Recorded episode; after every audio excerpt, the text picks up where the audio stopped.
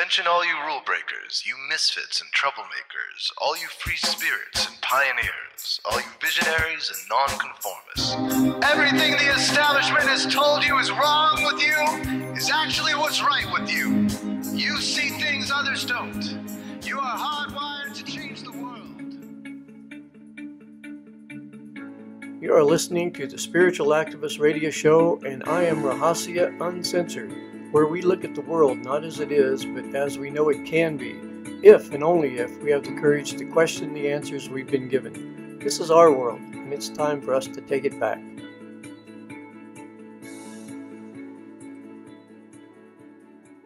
Hello, folks. Listen, I just want to have a brief introduction to Max and people like Max, uh, David Icke, and others. They do have a, a way of connecting dots and allowing you to step back and see what's really going on in the story behind the story. For instance, I I publish a magazine, the Lotus Guide, and I'm hesitant to say anything in it like all lives matter because it's been politicized and all lives do matter. And this is part of the game, part of what they're setting up. Them being the elites, the people behind the banks and the world organizations, they want to keep us divided by saying Black Lives Matter, and they do matter. But the moment you identify with a movement or even identify with your race, you're missing the point. This is a class war, a war against the rest of us, the, the mass of people. It doesn't matter if we're black or white. And, and I'm sure that the black people, they have a point here and it needs to be acknowledged and dealt with. But we have to be careful not to get divided and pitted against each other. There's poor people that are black, poor people that are white. Uh, this is a war against all of us. And if we keep on letting ourselves be divided and make these political uh, statements, I mean, follow the money. Just, God, follow the money who do you think is financing Antifa and Black Lives Matter? I don't have time to really catch you up on that, but uh, just do your own research. Maybe go to londonreal.tv and watch the David Icke interviews. I interviewed David a few years ago, and you know the one thing that he told me that really stands out. He said that you know always remember this: nothing is what it appears to be, and it's really turned out to be true over the years.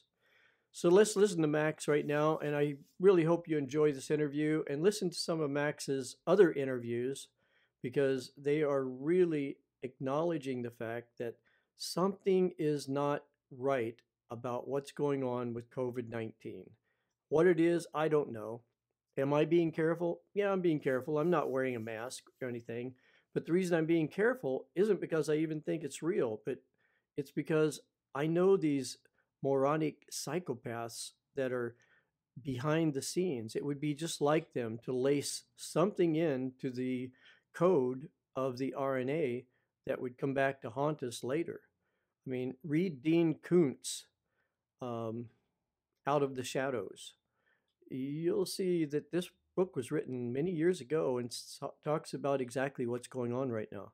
So let's uh, let's see what Max has to say. And thanks again for joining in. All right. This evening, we're going to be interviewing Max Egan. And you can contact Max through his website, thecrowhouse.com.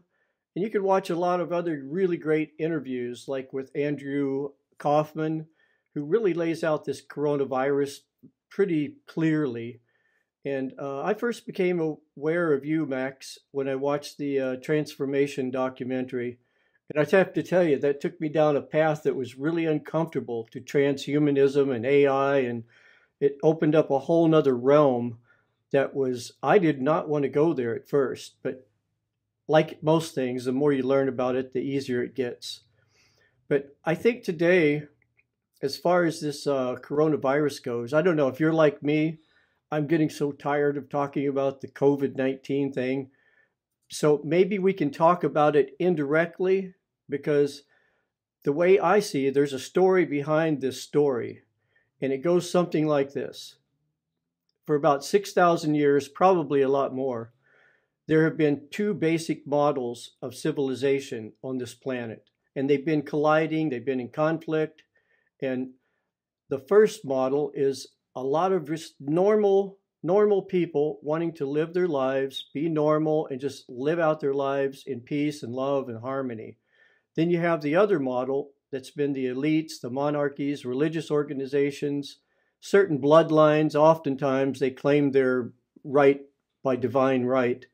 And they've dominated the masses through a continual centralization of power, which is where we're at today. It's only a few people at the top.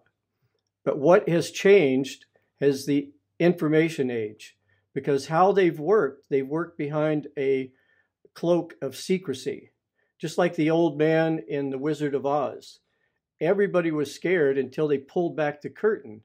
Now we're pulling back the curtain and we're finding out that the people that's been leading us down this path are just psychopaths, sociopaths, pedophiles, the, the very kinds of people that you would not even want to have over for dinner, let alone watch your kids. So, this has been the basis of almost all the conflict on this planet.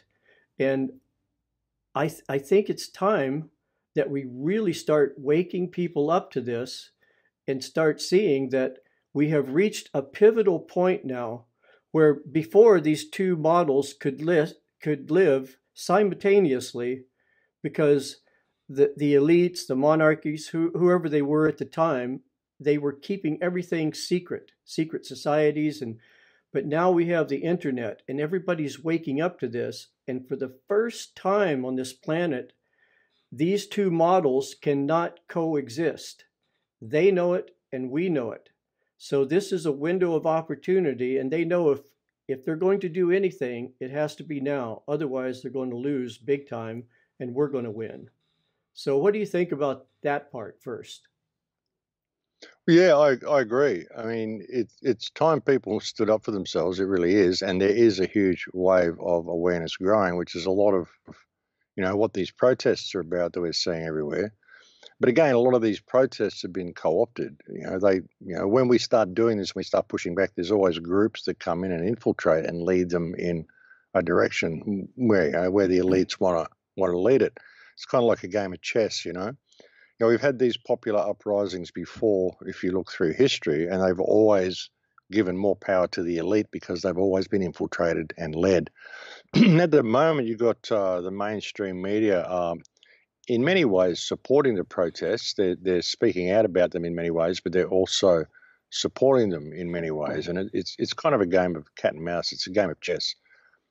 You know, an interesting concept and on what you were saying before about you know, how for 6,000 years there's been two groups of people. We just want to live in peace, and the other guys have been working to enslave us the whole time.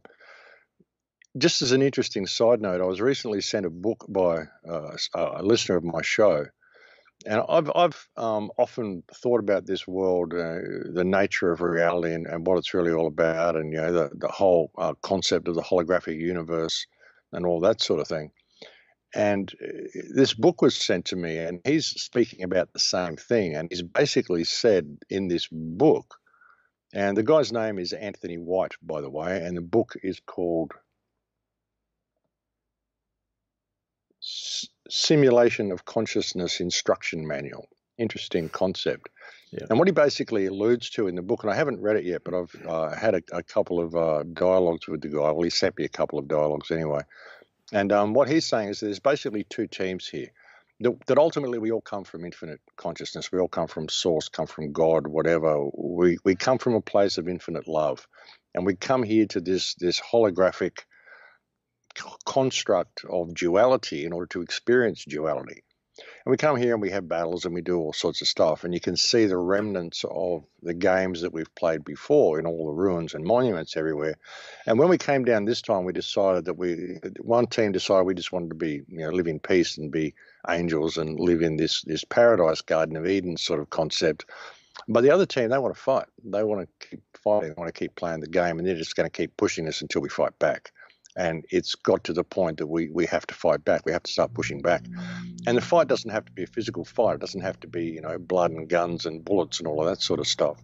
Although, you know, one team's got a lot of them now. You know, it's really it's really a consciousness thing. You know, it's how much will we allow ourselves to be pushed until we push back. And that's the opportunity that this is providing for us.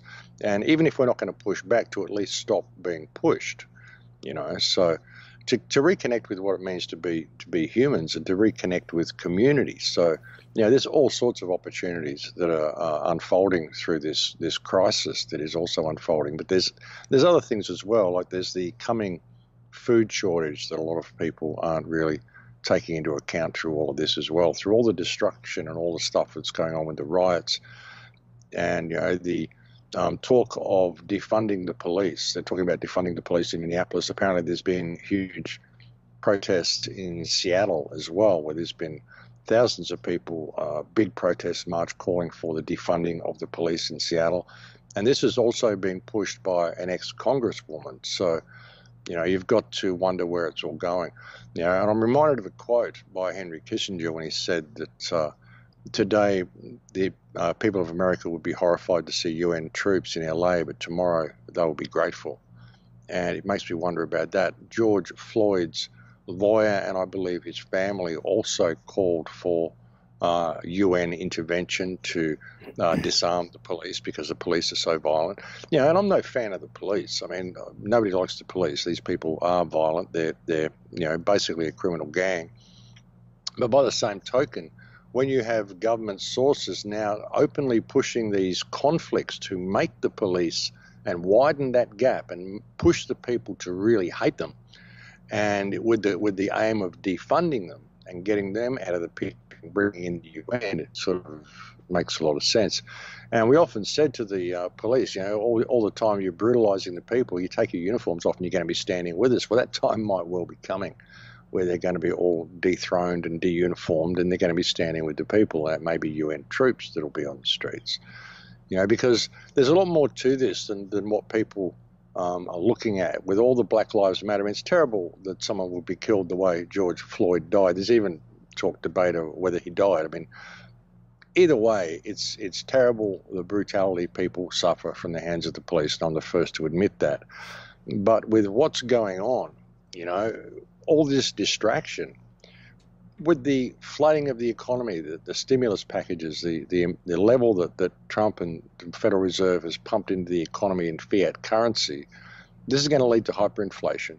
You've had massive amounts of uh, um, loss to the uh, food chain. Massive amounts of food has been destroyed. Meats works have been closed down. Just as things were starting to reopen again, you have all these riots which continue uh, this whole scenario. Um, a lot of these places that the food would have been delivered to are going to be dangerous areas, and you're not going to want to have food trucks going into the center of Minneapolis, for example. So there's a lot down the track that we're going to see from this. Around about September, I think things are really, you know, the picture is going to become clear because this is, you know, anything but over yet. It's it's just beginning. You know what they've what they've set in motion through this. So yeah, I mean, I, I, think half of it is out of desperation, and half of it is, um, yeah, it, it's a it's a means of, of depopulation. Another thing I look at this when I think of uh, Black Lives Matter and Antifa, I look at the um, cultural revolution that happened in China. You think about the Red Guard, the Chinese Red Guard, where they threw out all the old ways. That was the purpose. Pull down all the statues, all the stuff we're seeing Antifa and Black Lives Matter do now. Pull down all the old structures, pull down all the old history, erase all the old ways under the guise of bringing in freedom. But really, it's it's not. You're actually uh, doing exactly what the government wants you to do, and it's exactly what uh, the Red Army did or the Red Guard did in China. And uh, it happened in Turkey as well when the um, the Turkish um, rose up against the Armenians in Turkey. I mean, it was there was this has been done time and time again. These type of cultural revolutions, and they've always just been done to um, lead the people back into um, more enslavement to government. So we've got to be careful about where we're being led with all this. You know, it's shifted focus from COVID nineteen, flipped it over to a racial issue, People should have been protesting the fascism, protesting the lockdown, and protesting the fact that none of the figures add up. All this whole COVID virus is a complete scam. There's no way this is a worldwide pandemic. You know, they implemented this in order to create this set of dominoes that they're now knocking over now. And it's important that people see how all this is, is contrived and scripted. It really is. But it's an important time. And you're right, it is a huge opportunity if we can just get the right information out to people. Now, unfortunately, you, you try to talk about it, all of the Antifa supporters and the Black Lives Matter supporters, they got, got a tunnel vision. And if you even try to suggest to them they're being manipulated, they call you a racist, you know, because you're not supporting Black Lives Matter. Well, the fact is that all lives matter and all people are subject to brutality from the state. It's when it's, uh, you know, everything, the media, the governments, everything is making it a racial issue. Well, why would they want to do that? What are they shifting your attention from? Because they're always shifting your attention, and it's important that people, you know, look at it that way and look at the bigger picture. you know, it's really too bad because this thing with uh, George Floyd was probably the first unifying thing that happened that we could have really used to bring people together. And with Antifa coming in and just destroying that window of opportunity, uh, I don't know, it's, it's just really, really sad to see how we're constantly divided on this planet from one another. And if we could just wake up, and sometimes I think that that's going to be maybe the only thing that will actually, in the end, save us, is a complete global planetary transformation of consciousness. But man, what, what would it take for that to happen? The only thing I can think of is what we're doing right now is constantly telling people, look, wake up, see what's going on, because what's going on. I remember I, I had dinner with David Icke one time and I asked him, David, what should I always remember when I'm doing research? He says, always, always remember this Nothing that you've ever been told by your parents, your teachers, professors, priests, preachers, none of it is true. Start from there, then go out and start trying to validate little pieces of information and then even see if they fit together all right. Because I tell you, at this, I'm seven, going on 72, and everything I've been told pretty much most of my life has ended up either being misleading or completely wrong. Yeah, well, that that's the way it goes. I mean, I, I put out a film or a, a, radio show a couple of years ago called "Everything Is a Lie," and boy, did I get some flack from that one. But uh, that's just what I was trying to tell people: everything is a lie, and, and most of what people are presenting in the truth movement, so-called truth movement, they it's they're simply looking at what they've looked at and then they're saying this is the truth because it, it backs up my belief system. You've got a lot, a whole bunch of people arguing over their belief systems, and the fact is that nobody really knows what's going on here, you know, and mm-hmm. nobody really wants to admit that. And when you suggest that to people, they get terribly offended by it, you know. And I've been researching this sort of stuff my whole life, and I, I often say to people that it's got to the point that I can prove anything you want to believe is true because all the information's out. So, as much as we've got a lot of good information on the internet, we've got a lot of conflicting information as well. But it all sounds feasible. And and you know you tell me who you want to blame. You tell me whether who you want to point the finger at and give me a couple of days and i'll prepare a slideshow and a presentation to convince you that you're correct. But that doesn't make any of it true you know all the information is to be put there for a reason and you begin to see that all of these different societies that you want to point the finger at well the reason you can do that is because they're all working together and half the time they don't even know it because above that there's another organization or another group of minds, another group of people, you know. But ultimately, if you want to get to it, you know, we're doing it to ourselves through our, our loss of self. That's the real problem. That's the whole problem. And you know, how do you get this information out to people? Is the is the hard part. You know, how do you actually get the message out to people without them being stuck in the group think that they're in? You know, organizations such as Antifa, which is a horribly fascist organization, which is apparently against fascism and yet, if you disagree with them, they will absolutely attack you and slam you down, which is an incredibly fascist thing to do. So you know, people people don't realize how easily they are being led, and that's that's the problem. I mean, yeah, doing shows like this and just discussing it, hoping people are prepared to see a different perspective and just sort of offer it for humble consideration. You know, so. Um, that's that's what we need to do. Yeah, so a few, shows like few, this, are- you know. a few years ago, I, I wrote a book called To Believe or Not to Believe The Social and Neurological Consequences of Belief Systems. And in that book, I started interviewing people like Bruce Lipton, Andrew Newberg, you know, neuroscientists. And I, I started realizing real quickly that whatever it is you hold in your mind to believe eventually goes in this pile of rubbish called truth. And your whole world at that point, if you're ego based, is about confirmation bias. You just set out into the world to prove yourself right at any cost. You, you don't even care about the truth at a certain point. And that's the problem I have with, with so many people, even in close associates and friends. I can see if I tell them something that is in conflict with a previously held belief, I've tested this. I, I'll tell them a, a little body of information, come back in a couple of weeks and bring it up again and realize that their mind could not hang on to that information.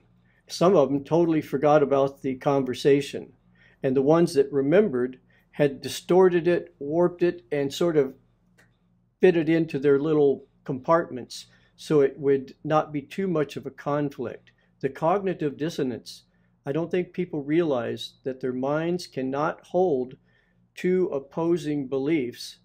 And, and for me, that's the, my world started opening up when I started dismantling my beliefs, completely dismantling. Whether they're true or false, I didn't even care, you know? And at that point, it, it sort of opened up my vision to a whole nother world.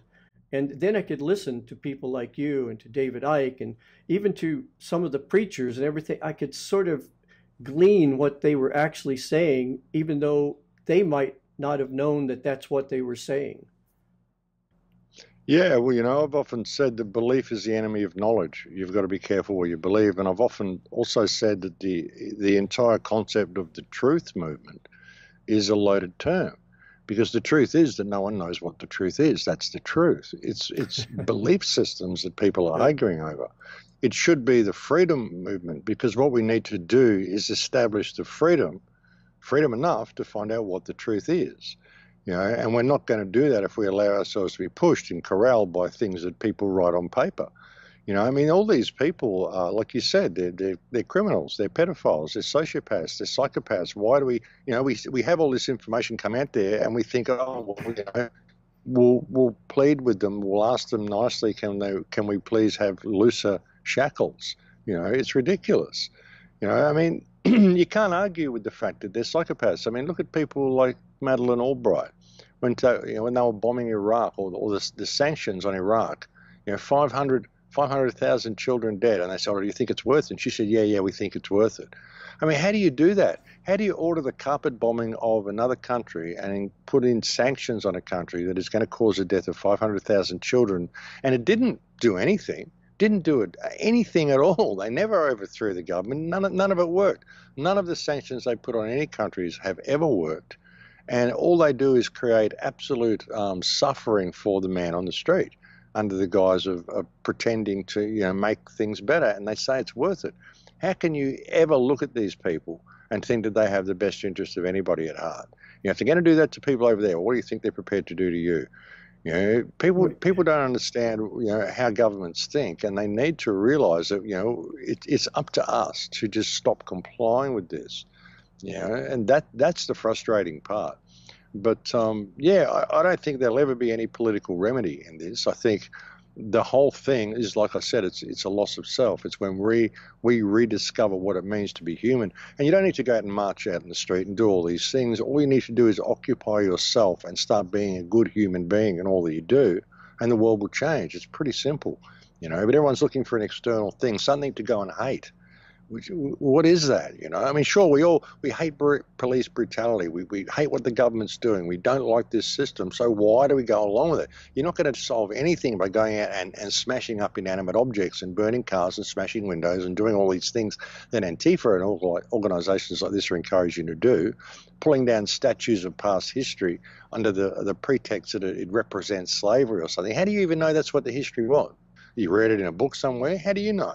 You weren't there You know, I don't believe anything that they've told us in regard to history. I don't believe anything they tell us in regard to anything.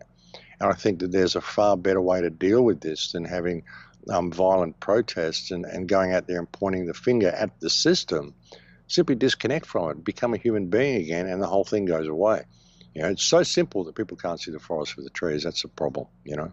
You know, as I'm sitting here looking at you, I, I think one of the things people like you and I have to keep in mind that there are people out there like George Soros. I, I was watching an interview he did years ago, and the interviewer was asking him about his early childhood. And he said, Well, when I was 14, uh, you know, when the Nazis were rounding up all the Jews, he said, I, I pretended like I was a Christian.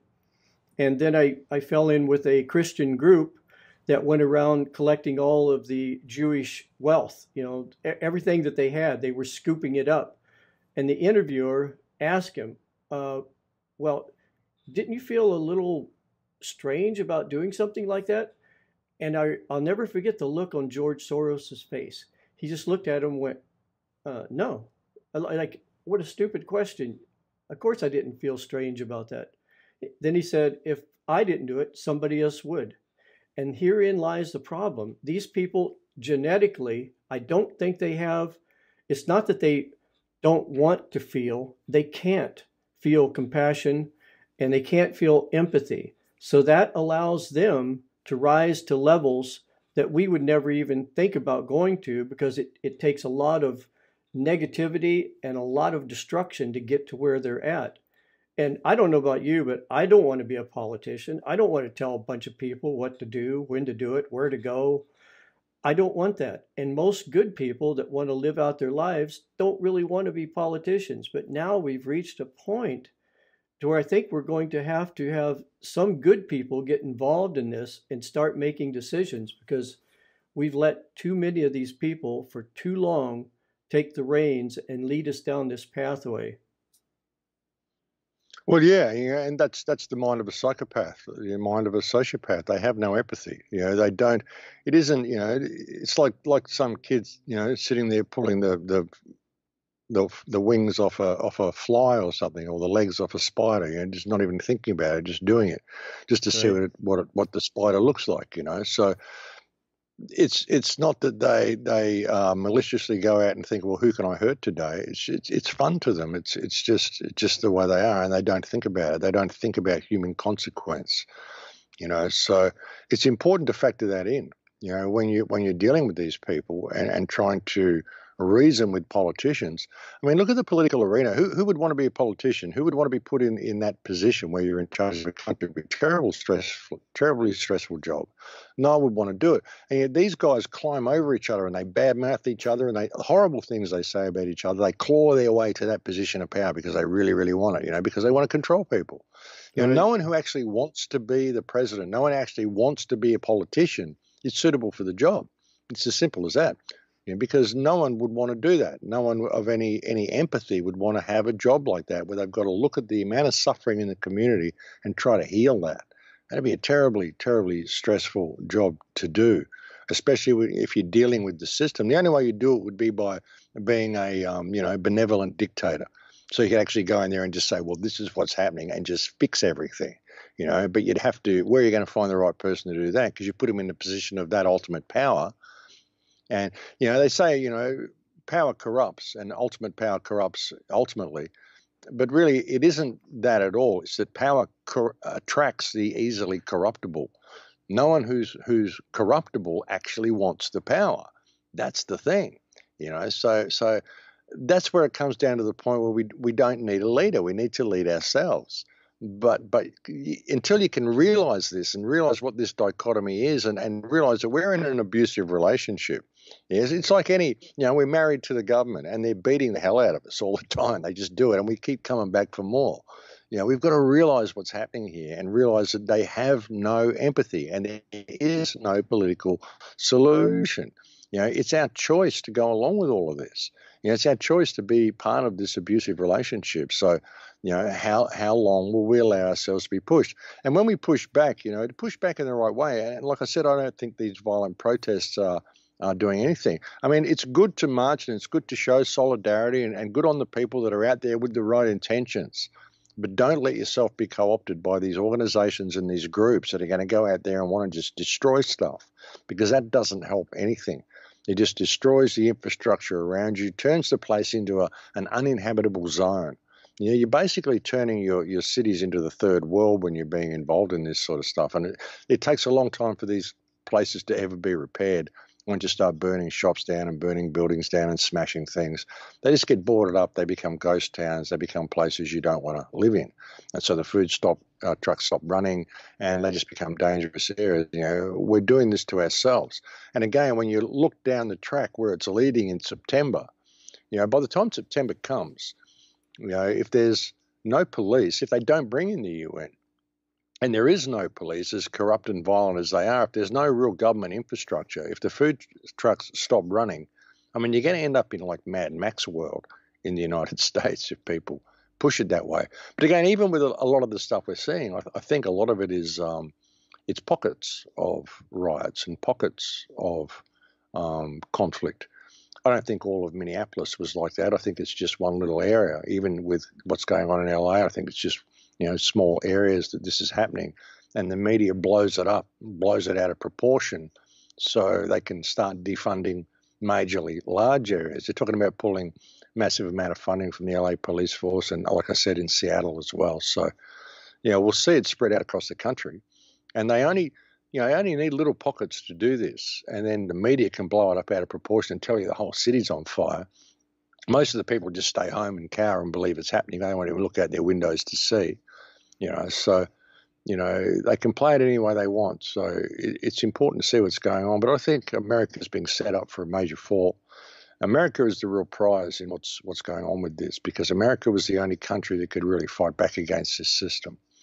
I don't think things will get so bad here in Australia. I mean, I'm expecting them to say there's a second wave. Probably, I don't know whether it'll be right around the world, but certainly in a lot of Western countries, they're going to say there's a second wave around about September. They might not get away with it everywhere, but certainly I think they will get away with it in Australia, the UK, the United States, and possibly New Zealand. New Zealand's pretty isolated, so they haven't opened their borders. They've opened the country right up, but they haven't opened their borders yet. So um, who knows how they're going to play it? But I'm, I'm expecting a second wave and yeah, it's all it's all going to be contrived. But I think America is really being set up for this. And I think a lot of the publicity we're seeing come out of the United States and out of out of Australia and the UK is being mainly directed at the mindset of the United States to keep this kind of just there in their minds, you know. So it will just be interesting to see how it all plays out, brother. Yeah, I, I think a lot of what's behind this, and there's two different lines of thought on this too they they obviously want to collapse the world financial systems. Why that is is up for debate. It could be that they want to install another global digital system with the chip and everything, then it would have complete control over us. But there's another side to this story, and there seems to be a huge amount of people working to reestablish another gold backed global system and this would also be the window of opportunity for them to really push their agenda forward. But it's hard to say what's what because you, you can't find one source that knows enough to tell you that you can really trust. Well, yeah, even if it's a gold-backed system, it's it's it's it's not just the monetary system. I mean, as far as crashing the monetary system, why they want to do it, I mean, money doesn't mean anything to them. Money, money is a tool that is used to keep us under control, to keep us in a state of scarcity. Money is not wealth. Wealth is control. Wealth to them, wealth is control. You know, wealth is land. To, to us, I mean, to me, wealth is is is is friendship. It's it's health. It's it's good company. It's it's you know, it's, it's the things in life. This is wealth. You know, the normal things that, that make life what it is. This to me, this is wealth. But but money, the, the money system they've got, even if it's gold backed, you know, with what we're moving into with this whole smart grid that we're moving into, like in China now, you you purchase stuff with your face. You know, there's no cash in China, I don't think. In many places, there's no cash. There may still be cash in some places, but in most places in big cities, there's no cash anymore. And you don't even need a credit card. You don't need any chip or anything like that. It's all biometrics. And that's how you buy things, is with you. You just scan your face and it automatically takes the, uh, the money out of your bank account. So, you know, you don't need any type of currency at all. And whether you know whether it's gold backed or whatever, that's just going to be whatever the, the national economy is and what they're saying they've got sitting in there in the vaults. Like, you know, as far as the United States economy based on the gold that's in Fort Knox, which probably isn't even there anymore. You know, there's a lot of speculation that was all stolen by the uh, by the Bush family. It probably was, but um, you know, when you start looking at it, you see how farcical it all is. You know, the whole concept of currency and money and having to purchase anything, it's all farcical. It's only built on this model that, that, needs to keep turning over so they can balance these numbers, so they can have these these stock markets and all this stuff they do, which is all completely irrelevant. None of it exists in the real world. So it, it comes down to that. You know, people are, are concerned of what the currency is going to be, whether it's going to be crypto, whether it's going to be gold backed, whether it's going to be this, whether it's going to be that. The point is, they want it digital, and they want um, they don't need to chip you. And even if it's cryptocurrency, you could have all the Bitcoin, you could have a trillion dollars in Bitcoin.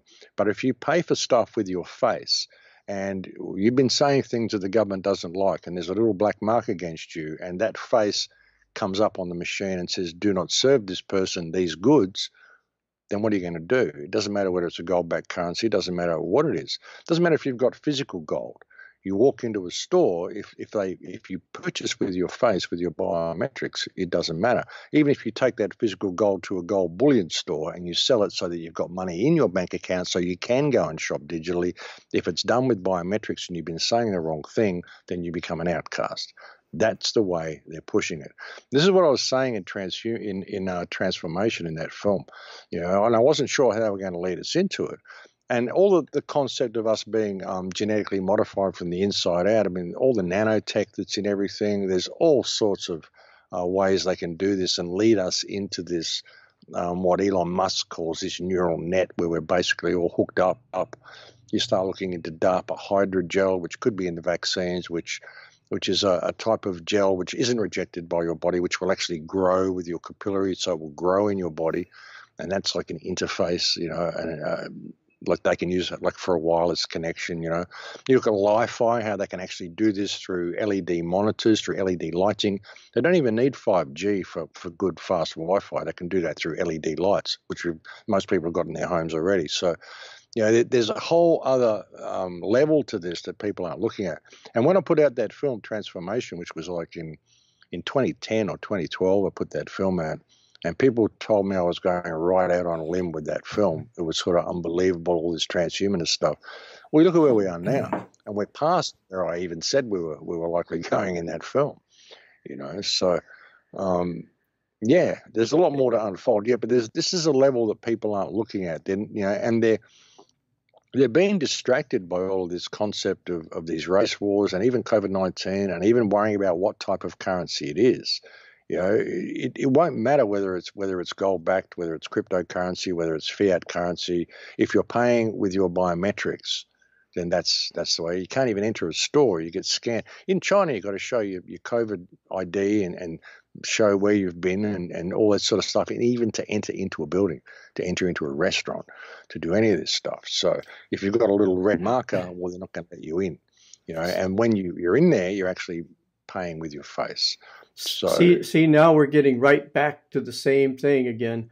I, I'm not too sure anything's going to work without a conscious transformation on this planet of, of people waking up to their own spirituality. Like even sitting here looking at you, using all this technology and everything.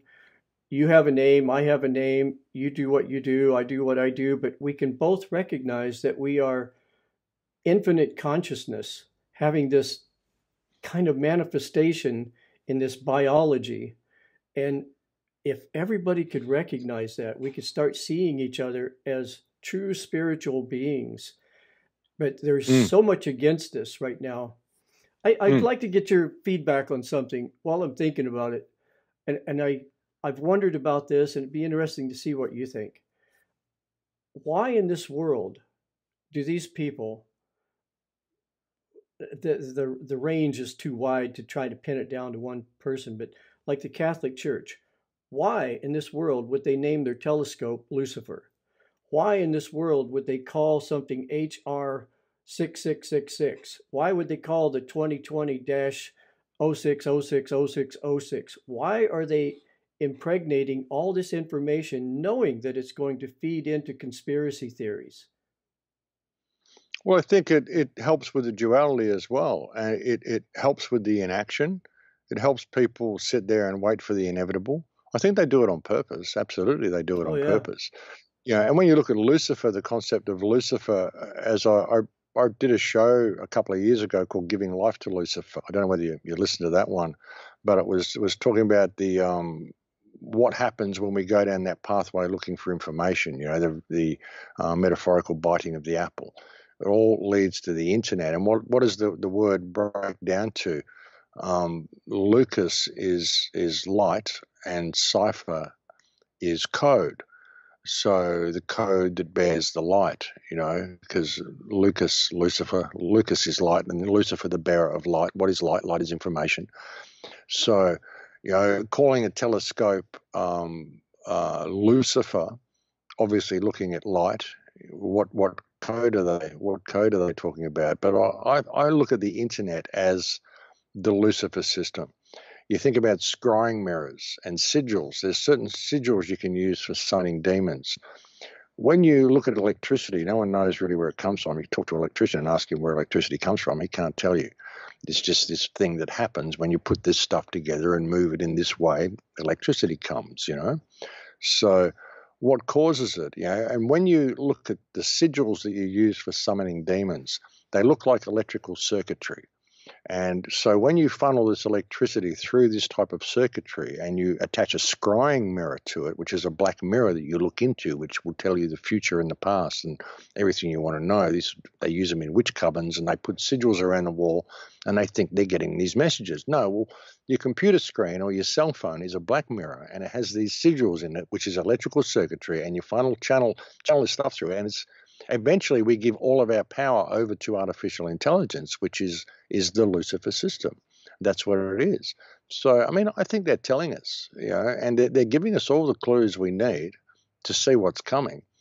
And it's all about stepping into your heart and, and stepping away from all this.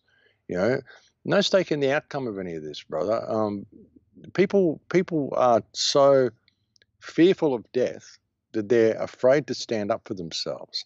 And yet, the one thing that you're guaranteed to do in coming here is you're going to die. That's a given. You know, so how much are you prepared to put up with in order to avoid that was that which is inevitable? Maybe it's about the energetic state you're in.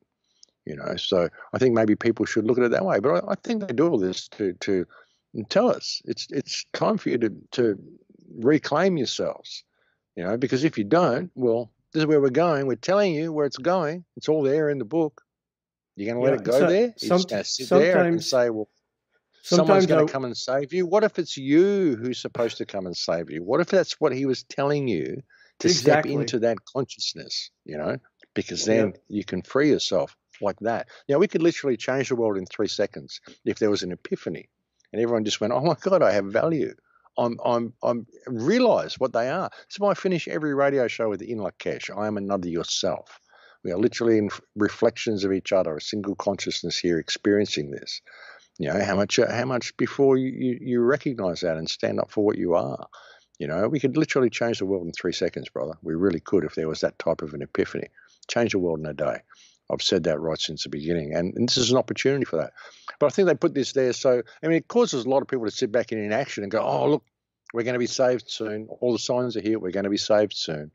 You know, it's yeah. it's a script, I think. Yeah, I, I sometimes wonder if there isn't a cosmic code, maybe, where it has to identify itself as it goes into the matrix. There, there is a deception there, but the deception it can even be jokingly done, you know, but to invite evil into your life, you have to invite it in. And to invite it in, mm. you, it has to identify itself. And I think there's something here hidden from us uh, where evil has to identify itself, even if it's a joke or a metaphor or 6666, but it has to identify itself. And it has to be that if it doesn't do that, it's breaking some kind of a code in this holographic matrix. It certainly seems to be that way because they, they always tell us what they're doing. Always. Yeah. Always. And it's our compliance to that, our complete agreement to it. I mean, how could they put out a bill like that with those numbers in it and have anyone comply with it? I mean, really. Yeah. You know, and you had um, Melinda Gates on TV the other day with an upside down cross on a few weeks ago. Yeah, I've seen that. And, uh, yeah, and people say, "Oh no, it was mistaken." For, it was an upside down cross. It wasn't mistaken for for anything. Doesn't matter what little design she had around it. It was an upside down cross, pretty clearly. You know, so yeah, you know, yeah, they, they put it in your face. Absolutely, they Yep. put it in your face, and they do tell us. And uh, you're right. I think it's a, it's a karmic thing. It's some sort of a universal code where they have to. You know, the question is who who are they? Um, yeah, I've often speculated we've been invaded. I, I, I speculate all sorts of things, you know, but then perhaps it's simply us. Perhaps it's simply us operating in duality, and this is what we came here to do. Um, it, and it, it's up to us to realize that. So we so we do stand up for ourselves, so that we're not completely wiped out, because we could change things if we could just get a, a handle on ourselves. Like I, I keep saying, you know, I've been saying for 13 years on air, it's it's it's a loss of self, folks. All you have to do is rediscover yourself. And it isn't even discovering yourself, it's rediscovering yourself. All you got to do is remember, remember who and what you are, and the Yeah. whole world will change. It, it's so frustratingly simple, isn't it? Yeah, it, it, it is simple. And in that simplicity, it goes over most people's heads. You know, I, I have a lot of friends that complain about there, there is no justice in the world. There's nothing. I say there is, but we just have to learn how to spell it. It's just us. Once we can determine that it's just us, it's up to us. Nobody's going to come out here and save us. Nobody's going to come down out of the clouds. You know, the government's not going to save us. We have to step out and claim our power. And the moment we do that, things start to change. And and I think probably you have experienced this because I can look at your environment. I, I can tell you live simple and you live in a situation to where you can sort of look around your environment and make changes with your mind. You can do whatever you want to, and, and you can see this in the microcosm of your life. I can see it in the microcosm of my life. I, I live a really good life. Very little worries or concern about the COVID 19. And I, I come down to the town and everybody's got masks on and worried and paranoid. They're getting too close to you. And I'm just, I feel like I'm on a different planet sometime. But if, if I would take that to my, I live in the middle of a, a huge forest. And if I would take that to my piece of land and start uh, expanding that out, I guarantee you that little microcosm would change into something totally unidentifiable that it is right now. Yeah, yeah, it's it's crazy, and and I love living in nature. I, I've I haven't lived in town for a really really long time. I find it very difficult. I don't think I could live in town. I couldn't live in an apartment or, or anything like. If I had to move out of where I am, I'd probably go and just build a little cabin somewhere in the woods, you know, and live without electricity or internet or anything, because I just don't think I could I could handle that that that energy of, of the place, you know. So yeah, I mean, it's important for people to, to do that. And it, if you're stressed and if you can't handle things, even just find a piece of dirt, find a piece of grass somewhere, and just take your shoes off and just just walk and ground yourself in the earth. You know, it, it really does help. It's difficult to find anywhere like that sometimes in big cities, but you know, it it does help if you can do Yeah. things like that. So. Um, yeah, you kind of take it for granted. You know, it's a paradisical place that I live here. I mean, I don't own this place where I live. Someone provided this space for me, and uh, I've, I've got this shed that I live in, and they've told me that I can have it for as long as I want. I can live here for the rest of my life. So it's it's a wonderful thing. It's a wonderful gift. Someone who just totally supports what I do, and a wonderful wonderful person, very artistic person, which is why the place is so great and um, yeah, I, kind of take it for granted, you know, how how important nature is and how important it is for people to ground themselves. But, you know, through this, I mean, through the whole experience of being on air and doing all the stuff that I've done, what I've really been doing through the whole thing is just encouraging people to ask questions and to, you know, find themselves through that path. You know, I'm a firm believer that the, the truth can never be told to people. You can't tell them the truth; they won't listen. The real truth needs to be realized. It, it won't be told and you you need to encourage people to ask the right questions so they can decide whether they want to go through that doorway and discover those truths for themselves because you know once you start looking into the blackness it's pretty dark so you got to you got to provide people with the kind of um, opportunities that they need to discover the truth should they wish to do so but at the same token, you can't be so concerned with, with waking up everybody because a lot of people simply won't wake up, you know, non playing characters, whatever you want to call them you know, a lot of people simply will just go through, and we don't need them to wake up. And what people need to discover is themselves through the whole thing. Then they'll find, you know, the truth is not so hard to bear, and it's not so difficult to change the world. Should they simply wish to participate in what it means to be human? And I, you know, this may sound really esoteric to people, but I don't, I don't know how else to explain it. You know, people say, "Oh, can you be a little clearer?" And I, I just don't know how else to explain it. You know, we have these moments in life where we just have these epiphanies and, and you realize what it actually means to be here and what it means to be a human being. And, and to be able to see that in others and understand the problems that they have are usually stuff that's, you know, belief systems and stuff that's it's completely irrelevant and insignificant to their lives, really, most of the stuff that people stress about you know, helping them find that by encouraging them to ask the right questions. I mean, that's what I've done through all the years that I've been on air. And in, in many ways, I've been very successful. I mean, a lot of people, I've got a lot of emails from people saying, look, hey, yeah, I get it now. And they've changed their lives. And I know people have gone on to do incredible things from, from just changing their perspective. And that's how easy it is to change the world. You know, simply change your perspective of what the world is and what you are. And, you know, I don't know how else to change it, but, you know, to look within, have no stake in the outcome, realize this is a temporary experience. And if it is a holographic world, if it is this whole projection of consciousness just here to experience duality, as said in that book sent to me by Anthony White, as suggested in that book, then uh, how can you really judge right or wrong anyway? How could it be possible for anything really to be harmed if nothing really exists, if it's simply a single consciousness here in a projection to experience duality, how can there yeah, be? see, see, and, and what you're saying right now that that is, for me, it's a fact. You know, and, mm. and pe- people ask me, you know, what is your purpose? What what are you doing? And I say, well, if I could boil it down to a couple of things, one would be, I, I just want to weaponize people's thinking. I don't care if they what they think about. I just want them to get them to think again and think with facts so they can go out into the world with those facts and start dismantling some of the bullshit.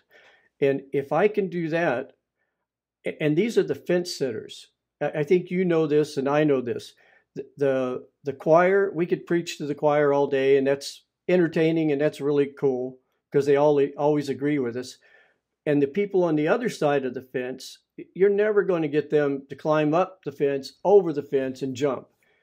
But the people sitting on the fence, you, if you can take what we're talking about and keep it in a oh a believable, valid kind of a concept, which is probably why I'm not bringing up off-planet beings right now. If you can keep it totally believable and, and get them to come down off the fence and then you can start talking the deeper stuff. Well, yeah, you got to talk to people in a language that they can, you know, relate to, and you, you know, you got to understand people are in their belief system, so you can't be, you know, giving them anything too far outside the box, too outlandish. Yeah, you start giving them some good information, and then you you pollute it with something incredibly outlandish, and they turn away. They they just dismiss everything you just told them. You've got to, like I said, encourage people to ask questions. You know, give them half a cup and, and let them uh, have a drink of that, and then they'll come back and they'll ask you for another half a cup and give them another half a cup. And eventually they'll come back and they'll start telling you things. And then you can start expanding the conversation and lead them to certain areas that they, they may be interested in. But yeah, never turn on a fire hose. You know, that, that's what we do. If someone shows a little bit of interest, and so we go, oh my God, they're interested. And we just start gushing, you know, right. and then they go, whoa, not going there. This guy's nuts. And they walk away. Yeah. That's, so, that's, you know, that's good advice, Max. That's really good advice. Listen, yeah. we have about three minutes left. Uh, what is your thoughts on the second wave? Because let, us face it, when, when this whole thing started, I was concerned because I know I wouldn't put it past these morons to put out a plague that would obliterate a billion people. But then, real quick, like you start learning what it is, and you oh, it's just another game they're playing. But I, am concerned about the second wave. It, it could be a something serious. What What do you think about that? Well, it could be. It could be. You know, I mean, they've run out and they've put out all the five G system. They put WiGig routers in all the schools, which means they've got the uh, um, the, the six gig, which is the terahertz waves, they can, and you can look at the studies on terahertz waves, they can induce flu like symptoms and, and respiratory problems and all that sort of stuff through terahertz waves. So there's that. There's the possibility that, um, you know, whatever has been in the test that they've been sticking up people's noses as well. Uh, there could be something in that. Um, but also the fact that they've had people isolated wearing masks, they've really got people's immune systems terribly compromised. Um, but we're going to be seeing, you know, the food shortages and all sorts of stuff snowballing. There's going to be all sorts of dominoes that are going to be falling on top of each other by the end of September or by mid-September. You know, the food shortages. I think they, they will call something a second wave, but they don't even need to have a real second wave. They didn't have a real first wave. They don't need to have a second wave. It'll just be that the media will yeah. spin it and tell everyone, and the government will freak out and bring in all these lockdowns. And countries like Australia and New Zealand and the UK will all buy it. There may be some type of uh, pushback in the UK. I don't know whether there will be in this country. There may be, but um, yeah, I mean, the way things are going with human consciousness, they might have forgotten all about it by then. They'll all be stuck in the in the famine crisis and all that, and they can just use the second wave mentality for these countries and tell us that that's what's destroying the United States when really it's the food shortages. I mean, who knows how they're going to play it? But I'm fully expecting something to happen in uh, in September, and there's there's all sorts of ways they could play it. I'm, I'm not going to really put it out there what I think the the way will be, but I think it will be a whole bunch of contributing factors, you know, such as the food shortage, media spin. Um, I think a lot of what happened in China was simply to cover up uh, a rounding up of dissidents as well. I don't think there was any outbreak in China at all. I think they probably staged most of that and, and had people acting it out in uh, some of those ghost cities they've got. How hard would it be to do? And then just round up all the dissidents in Wuhan and tell the world there was a pandemic. I mean, you can't get normal information out of China. How the hell are all those videos getting out suddenly of police brutality and all this stuff in China? I mean, come on. You can't even use you, Google or anything you know, in China. You know something, Max, that and it could be the whole thing is just a cover for when they start ramping up 5G. Because be. that's that's going to make us test like we have the virus. And they're going to say, well, it's just the virus coming back, when in reality they're covering up the 5G. Could, well, could dang. absolutely be.